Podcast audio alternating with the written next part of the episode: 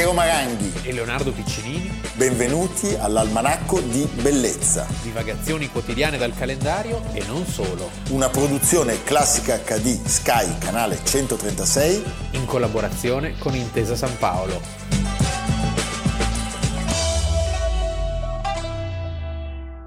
Almanacco di Bellezza, 21 marzo 2021. Alcatraz è è una prigione che vanta la massima sicurezza e pochissimi privilegi.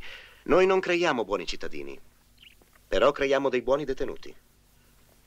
Borseggio, rapina a mano armata, furto con scasso. Sei evaso da parecchie prigioni tu, vero? Per questo ti trovi qui. Alcatraz è stata fatta per tenere tutte le uova marce in un paniere solo. E io sono stato scelto appositamente per garantire che non fuoriesca la puzza da questo paniere. Il 21 marzo del 1963 chiuse per sempre il penitenziario federale di Alcatraz, la prigione certamente più famosa della storia americana, poi forse superata da Guantanamo, mi viene da dire, e una delle più celebri al mondo per aver ospitato tra gli altri Al Capone e certamente per l'impossibilità di fuga che si è sempre... Sì, sono quei luoghi mitici, Sing Sing, Regina Celi. Qui noi siamo a due passi da San Vittore, non so se lo sapete. Da cui si scappa però. Da cui si scappa? Beh, ogni tanto da San Vittore si può scappare. Ah, fantastico. Beh, ci sono state delle fughe memorabili. Ah. Io ero bambino quando scapparono Vallanzasca e altri e siccome erano tutti ergastolani avevano il grilletto facile, si seminò il terrore in questo pomeriggio e uno di loro ferito entrò nella cripta di San Vittore e fu soccorso da uno dei padri che ci facevano il catechismo. Don Giovanni, che poi ci raccontò questo episodio. Vedi, quindi tu sei cresciuto tra mitragliatrici, Mitragliatri. spari, ma in fondo un, sono stati anni di formazione perché la nostra destinazione alla fine sarà una galera. Sì, probabile. Probabilmente sì. anche per i collezionisti di bambole. Andiamo avanti però. Allora, la storia della prigione si intreccia con quella dell'isola, è una piccola isola, 9 ettari, quindi 0,09 km quadrati, è veramente un isolotto. Una roccia. Una roccia che si trova nella baia di San Francisco. Sì, a due chilometri e mezzo dalla costa, Isla de los Alcatraces l'isola dei Pellicani, dei venne pellicani. soprannominata, e eh, nasce come un faro, sì. perché la baia di San Francisco è spesso ricoperta di nebbia e quindi era un luogo così eh, importante per la navigazione. E poi durante la guerra di secessione diventa forte per la prima volta e poi prigione militare. Prigione militare e nel 1933 viene acquistata dal Bureau of Prisons, eh, che esiste ancora oggi e che è quell'istituzione che sovraintende alla gestione dei carceri americani, ma viene acquistata per diventare subito un luogo eccezionale. Sì. Un luogo, diciamo, dove sbattere a vita spesso i nemici pubblici che, pur essendo usciti dal proibizionismo, continuavano a infestare le, la vita e il crimine degli Stati Uniti. Cioè è un classico la prigione sull'isola, no? Mi in mente Pianosa, l'Asinara. L'Asinara. Poi diventano dei bei posti. Sì, di solito hanno una nemesi positiva. Parchi naturali. Sì. Diciamo, la durata di questa, di questa vita sono meno di 30 anni, cioè Alcatraz dura 29 anni, funziona certamente perché scappare da Alcatraz si rivela impresa impossibile, probabilmente poi spiegheremo perché, pena o essere riacciuffati o essere ammazzati o morire. Sì, perché in fondo, diciamo, queste, tutte queste prigioni che abbiamo citato sono di tradizione ottocentesca, cioè il forte sull'isola eh, inaccessibile, però eh, nel mondo moderno non c'è più bisogno di questi accorgimenti, no. perché la tecnologia, la, la, sicurezza è cambiata, no? Quindi sono tutte risultate obsolete. Obsolete, poi pone il racconto di Alcatraz un tema molto importante, che è quello dei costi delle prigioni, i costi certo. delle carceri, che è secondo me uno dei borghi putridi della vita contemporanea e delle democrazie occidentali in particolare. È inaccettabile che ci siano delle prigioni totalmente inumane nelle dittature, ancora più inaccettabile lo status delle, delle carceri europee, in particolare quelle italiane. Sì, ad esempio il caso di San Vittore è un caso abbastanza anomalo perché è raro che un carcere rimanga nel centro della città. Se poi tu chiedi ai carcerati, molti di loro sono felici perché l'idea di sentire i suoni, vo- la voce delle persone, eh, i suoni della città, ad esempio nel carcere di periferia non senti più nulla, sei murato, isolato, qui si sente gente che urla dalla strada e lancia messaggi addirittura all'interno del carcere. Salvatore! Ecco, ad Alcatraz si sentivano dei bei suoni che erano quelli degli uccelli. Sì. Questo è un po' il dolcificante, se vogliamo, dell'amaro l'amaro calice, perché l'ornitologia è stato uno degli elementi che ha accompagnato la vita di questo luogo. Ricordiamolo, non erano i giudici che ordinavano eh, che un condannato finisse ad Alcatraz ad Alcatraz ci finivano veramente i peggiori, cioè i più pericolosi, quelli difficili da gestire in un sistema carcerario normale. Alla prigione di Alcatraz sono stati dedicati molti film, noi abbiamo iniziato con quello interpretato da Clint Eastwood. Fuga da Alcatraz, Escape from Alcatraz di Don Siegel. Beh, un regista cattivello che ci piace molto. È una delle vette del genere carcerario. Eh, ricordiamo che Alcatraz è un mito e quindi il cinema ci si è buttato immediatamente.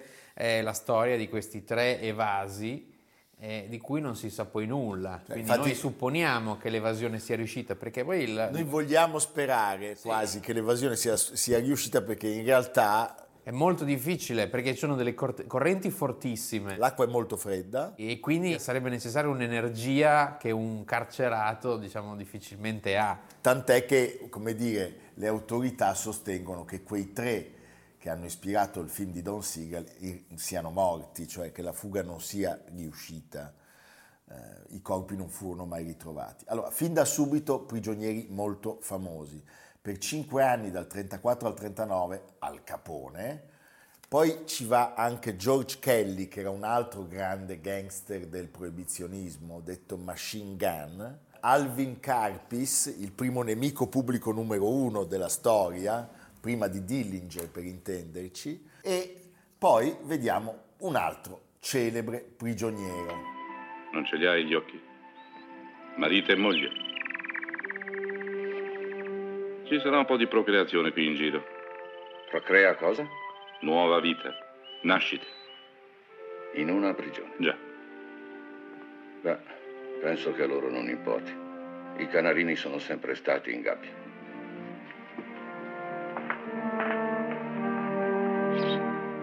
Naturalmente Leonardo ha portato anche copia del film L'uomo Una rara di Alcatraz. copia. Rara copia del dottor Caligaris. Sì. No, L'uomo di Alcatraz è un film interess- molto interessante, trovo. Allora, la regia... Bar Lancaster è anche produttore, eh, la storia di un condannato all'ergastolo per omicidio eh, che poi si trasforma in eh, appassionato di ornitologia. Quindi vedi che tornano i pellicani. Sempre. Cast molto, molto ben strutturato, sì. Telly Savalas, eh, Karl Malden, Thelma Ritter, quindi come dire si vola alto. È del 62, quindi un anno prima della chiusura, perché l'isola viene chiusa nel 63. Sì.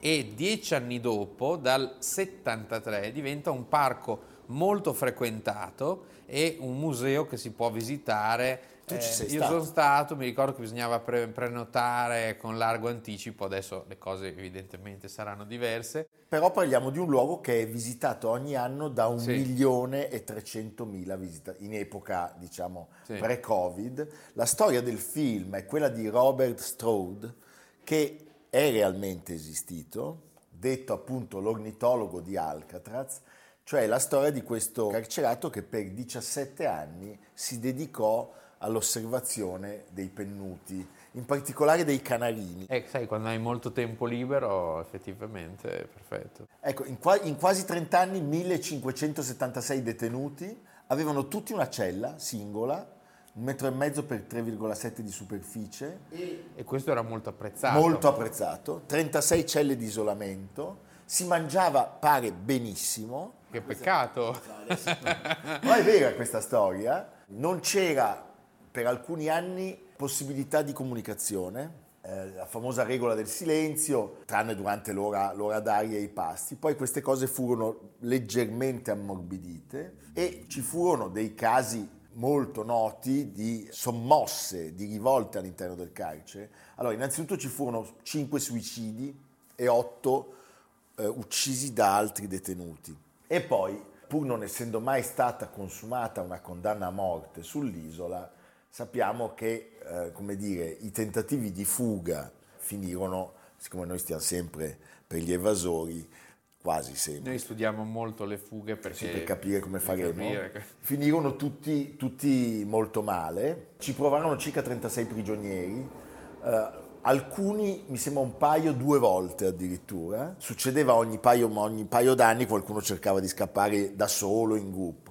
Allora, 23 vennero riprese, 6 morirono perché eh, colpiti da- dalle guardie, 2 annegarono e 5 scomparvero senza lasciare traccia, tra questi appunto i tre del film di Clint Eastwood, quello di, Sì. di Don Siegel. E poi ci fu nel 1946 una rivolta, una rivolta con la morte di tre prigionieri si concluse e di due guardie. Tra l'altro una rivolta che terminò dopo due giorni quando un carcerato, proprio Robert Stroud. proprio lui, Sì. cioè quello del film con Bart Lancaster, aiutò i Marines a entrare e a sedare i, i rivoltosi. Di- Ricordiamo che dopo quella rivolta, oltre ai tre morti di cui vi abbiamo parlato, altri due furono condotti a San Quintino, altra super prigione, per essere uccisi il 3 dicembre del 1948 nelle camere a gas. Vorrei ricordare altri due film meno importanti rispetto a quelli che abbiamo citato.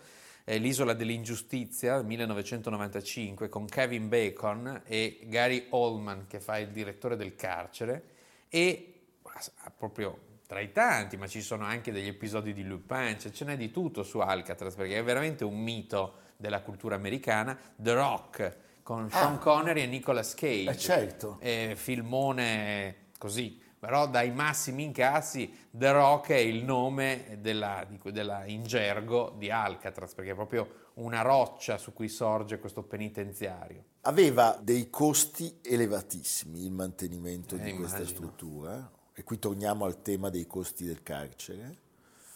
No, mi, mi Come colpì costa molto. una casa a Venezia, la manutenzione costa anche Alcatraz. Però il fatto che la società poi decida di non allocare risorse Eh, è un segno, la secondo società me. tende a razionalizzare questi costi. Però c'è un problema, cioè la comunità europea stabilisce quale sia la misura minima per la dignità di un maiale in un allevamento. La misura minima che è data al maiale per la comunità europea molto spesso non è data a un carcerato. Perché si ritiene che il maiale non abbia fatto niente di male. Beh, però eh, lasciami dire che è una barbarie inaccettabile. Totale. E quindi forse in quella direzione molto è da fare. Ma sai ad esempio che il fatto che c'è un dibattito su questo, il fatto che le carceri fossero tutte un tempo nel centro delle città non era casuale, perché il carcere insieme, che ne so, alla biblioteca, al museo, era comunque un luogo centrale della società. E anche un esempio, tutti vedessero cosa succedeva a chi si comportava male, quindi il carcere doveva essere collocato in una zona centrale, doveva servire da monito. Il averlo spostato fuori ehm, in qualche modo per non creare disturbo alle attività della città è da molti ritenuto un difetto. Vedi, a noi serve perché... Ce l'abbiamo fuori, qua e quindi E c'è un episodio che vale la pena raccontare perché nel delirio del 68 americano ci fu l'occupazione da parte di un gruppo di indiani, non gli indiani no, metropolitani, non gli indiani metropolitani, e, e- e questi lo dichiararono appunto territorio indiano. Poi l'isola fu sgomberata, ma dopo due anni di occupazione, e oggi, come abbiamo detto, è un'area naturale, ci sono delle piante rare crescono migliaia di uccelli che nidificano. Ci sono due webcam, potete andare a vedere, che filmano la situazione del, del, dell'isola, la flora, la fauna. E poi, come abbiamo raccontato, 1.300.000 visitatori è più del doppio del cenacolo. Beh, insomma, se fai il calcolo del biglietto a 10 euro. È vero, d'altra parte Alcatraz è un mito mondiale, di, quasi a livello, forse ci sono più persone che conoscono il nome Alcatraz che quello di Leonardo da Vinci. Questo mi dispiace molto. Eh, però se ci pensi è possibile. Va bene.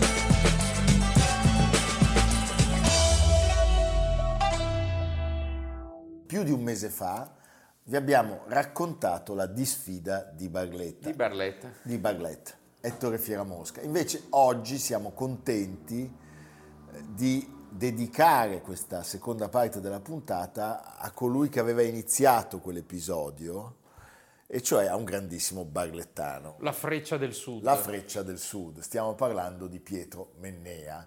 Pietro Mennea che è stato olimpionico, è stato recordman per tanti aspetti e soprattutto con quel 19 e 72 record tuttora insuperato in Europa. In Europa per 17 anni è stato recordman del mondo. Sì, finché nel 1996 Michael Johnson non l'ha battuto. Non l'ha battuto perché quel, quel record esisteva da Città del Messico, e 1979. Nel, e nel 2018 è stato battuto anche il record dei 100 metri piani dal milanese Filippo Tortu, classe 1998, nome Tortu perché padre di Tempio Pausania. Sì, il record italiano, eh, ah, ecco. che resisteva da 39 anni di Mennea. Di Mennea. Cioè Mennea era anche bravo nei 100 metri, però la sua gara erano i 200 e soprattutto l'emozione che questo atleta ha regalato a tutti noi per i recuperi pazzeschi che era capace di fare, in particolare quello in cui le dà al britannico Mosca 80, lo scozzese, suo grande avversario, sembra avere in pugno la gara e poi a un certo punto c'è questa ripresa, ripresa di cui vi faremo poi sentire un momento molto emozionante. Perché parliamo di Mennea? Perché Mennea a soli 60 anni, il 21 marzo del 2013, ha lasciato questo mondo, il suo carattere schivo, a volte al limite dell'antipatia, non ha impedito a tutti di salutarlo con molto affetto, con calore. C'è sì, stata... perché era una persona sincera. Poi c'è stata una fiction di successo. Lui era nato nel 1952, come abbiamo detto, a Barletta una, una, vita di, una, vita difficile, perché è una vita di sacrifici enormi. Pazzeschi. Di allenamenti, ci sono delle immagini, si possono vedere, cioè una vita tutta spesa a inseguire quello che veniva definito l'impossibile. Ma certamente era anche una persona molto dotata. Molto dotata. Questo episodio famosissimo, giovanile, no? a 15 anni sfidava i, macchinoni. I macchinoni a Barletta eh, sfida cioè, ragazzi più ricchi. sui 50 metri una Porsche e un Alfa a piedi e le batte entrambe. Beh, ma stupendo. Senti, eh, godiamoci una delle prime vittorie importanti, sono gli europei del 1974. Lui vince l'oro sul 200. Ed ecco il via, in questo momento sono scattati. Ecco Mennea prodursi in un allungo in curva. Lo vediamo correre davanti in seconda corsia. Sulla direttura d'arrivo si presenta in testa Hommer. Si distende, si distende Mennea in una magnifica galoppata. Una galoppata rampante che gli dà la vittoria. Mennea vince davanti a, a Hommer, terzo. E Bombach 26 il risultato, magnifica vittoria mentre esplode lo stadio per questo successo che il giovane velocista di Barletta, la freccia del sud, ha voluto regalarci. Era alto 1,79 m, pesava soli 65 kg, ne fece 5 Olimpiadi, che è un record assoluto per un velocista, con 4 finali consecutive 72-84. Allora, a Monaco è ventenne, il barlettano arriva e vince subito il bronzo, c'è Valery Borzov, il sovietico, che avrebbe vinto anche i 100 metri, e davanti a lui lo statunitense Larry Black. Poi c'è appunto quell'oro che abbiamo citato. E dopo arriva un'Olimpiade non felicissima, quella di Montreal del 76, le cose non vanno bene, però come dire, lui continuava a lottare, ricordiamo il suo allenatore, che è un personaggio importantissimo della storia del, del nostro sport, sto parlando di Carlo Vittori, che iniziò ad allenarlo a Formia nel 1971 e che cosa succede? Dopo l'amarezza di Montreal arrivano due momenti straordinari. Uno Città del Messico. Sì, le Universiadi. Lui stava studiando scienze politiche. Quattro lauree. Quattro lauree. Signore, eh, poi vi diremo. sì e oltre alle quattro lauree questo 1972, cioè Mennea vola. Per me riflettere su quei tempi era uh, in quegli anni... Quei tempi nel senso... quella velocità, sì. era in quegli anni come quando facevi l'autostrada Milano-Genova e vedevi i cavalcavia, i ponti, dici ma come hanno fatto a costruire? Come, come, fa l'uomo a costruire una cosa del genere? Ecco, Mennea mi faceva pensare un po' la stessa, ma come fa un uomo a fare 10 metri in meno di un secondo? Perché di questo stiamo parlando, partendo da fermo. È una cosa incredibile. Io 10 metri li faccio in un minuto, capisci? È una, cosa, è una cosa incredibile. Appunto, questo primato durerà 16 lunghissimi anni. Michael, è mica poco, sì. Ah, Michael Johnson riuscì a romperlo lui se, non si era... se lo vedete Michael Johnson capite il perché. Capite il perché. Mentre vedete Mennea... Tra l'altro lui non si era reso conto immediatamente di cosa aveva fatto, poi disse un ragazzo del sud senza pista oggi è riuscito a fare il record del mondo. Sono 11 anni che vado alla ricerca di un, risultato del genere e che finalmente adesso sono riuscito a trovarlo. Adesso anch'io sono primatista del mondo ragazzo del sud senza pista, oggi è riuscito a fare il record del mondo. È riuscito a fare il record del mondo forse alla persona in cui, a cui non, non volevo toglierlo, cioè a favore Tommy Smith, il quale ha detto che questo sport è umile e io sono partito con umiltà. A quel punto, fatto record del mondo, manca l'oro olimpico, ma l'oro olimpico arriva, arriva in quella splendida Mosca 80, lui è tesissimo e l'Olimpiade inizia non male, di più, perché il suo vero nemico, come diceva Vittori, è se stesso. Lui partecipa ai 100 e viene sorprendentemente eliminato nelle semifinali eh, il suo avversario Alan Wells vince e quindi si ripresentano tutte e due nei 200 e Mennea ha subito un colpo durissimo, addirittura pensa di ritirarsi e di non affrontare i 200 metri. Poi cosa succede? C'è un grandissimo sostegno da parte di tutto il paese, dell'opinione pubblica, dei giornalisti, ma soprattutto di Vittori, per questo è un personaggio fondamentale. Allora, lui si trova nel finale in ottava corsia, in settima c'è Wells. Partono e Mennea non parte bene e il britannico alla prima curva lo vede praticamente, li vede appaiati.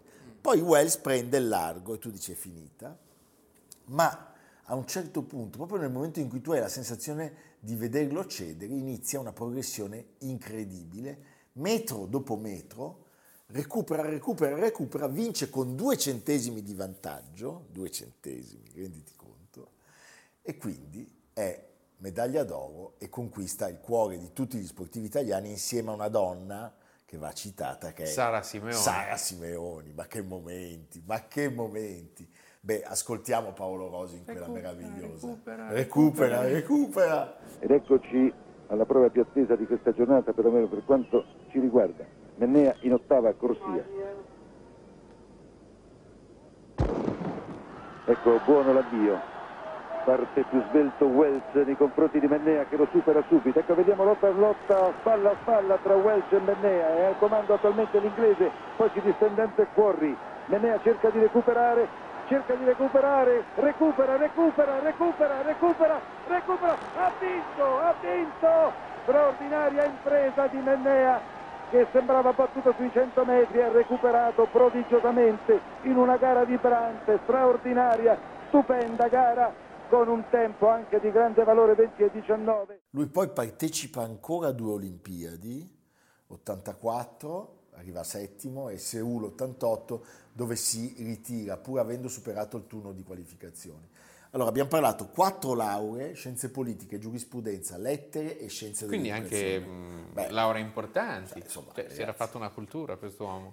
un tourbillon politico veramente un dedalo perché lui passa dall'Italia dei Valori ai Democratici a Sì. Forza Italia, la lista Eh, Sgarbi. quasi sempre un insuccesso, tranne la candidatura alle europee diventa eurodeputato, Eurodeputato. con eh, Prodi, no? con, i prodiani, con i democratici. fa il commercialista e l'avvocato, è schivo, quindi noi lo vediamo sparire in qualche Sì. modo E muore a soli 60 anni. e ci lascia a soli 60 anni. Un grandissimo atleta, Un simbolo anche della riscossa, perché veramente uno nato in una condizione di umiltà assoluta e che però diventa un mito mondiale. Infatti io adoro vedere le Olimpiadi per tante ragioni. Una è quella, in fondo, del tributo necessario che bisogna dare a questi atleti. Cioè tu pensa il postino che si allena per quattro anni, va alle Olimpiadi e vince la medaglia d'oro nella lotta greco-romana.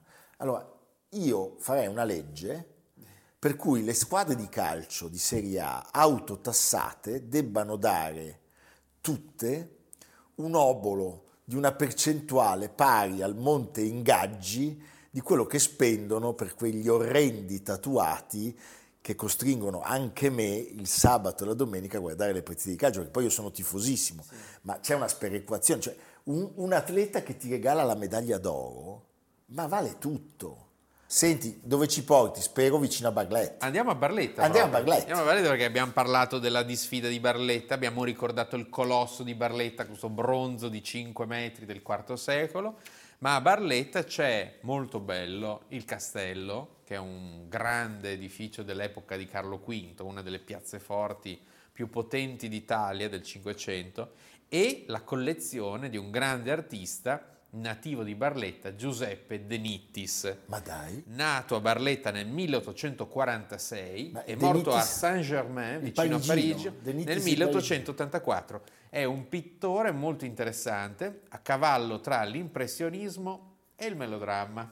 De Nittis, De Nittis. di Barletta. Sì, Beh, mi piace De Nittis. De Nittis. E, e lì è celebrato in una esposizione molto bella in un palazzo del centro. Ma ci sono dei bei quadri, quindi. Molto, sì. Ma andrò subito. Mi spiace sempre dover constatare che i francesi in questo ce le danno. Cioè, gli italiani, dopo Tiepolo, diciamo... Fosse rimasta Barletta, De Nittis. No, è questo, sì, sì. diventano Boldini uguale. Boldini, sì. De Nittis e poi dopo del Novecento De Chirico, eh? Quelli che Severini, quelli che vanno a Parigi, Modigliani ce la fanno. Sironi resta qua, niente. Eh beh, Mercato perché poi- internazionale, sai, Sironi poi perché- Zebra. eh. Poi era fascista, va Ecco, bene. ecco, Comunque, tutti a Barletta a vedere De Nittis. Ci vediamo domani. Almanacco di bellezza, a cura di Piero Maranghi e Leonardo Piccinini. con Lucia Simioni, Jacopo Ghilardotti, Samantha Chiodini, Paolo Faroni, Silvia Corbetta. Realizzato da Amerigo Daveri, Domenico Catano, Valentino Puppini, Simone Manganello. Una produzione classica HD, Sky Canale 136 in collaborazione con Intesa San Paolo.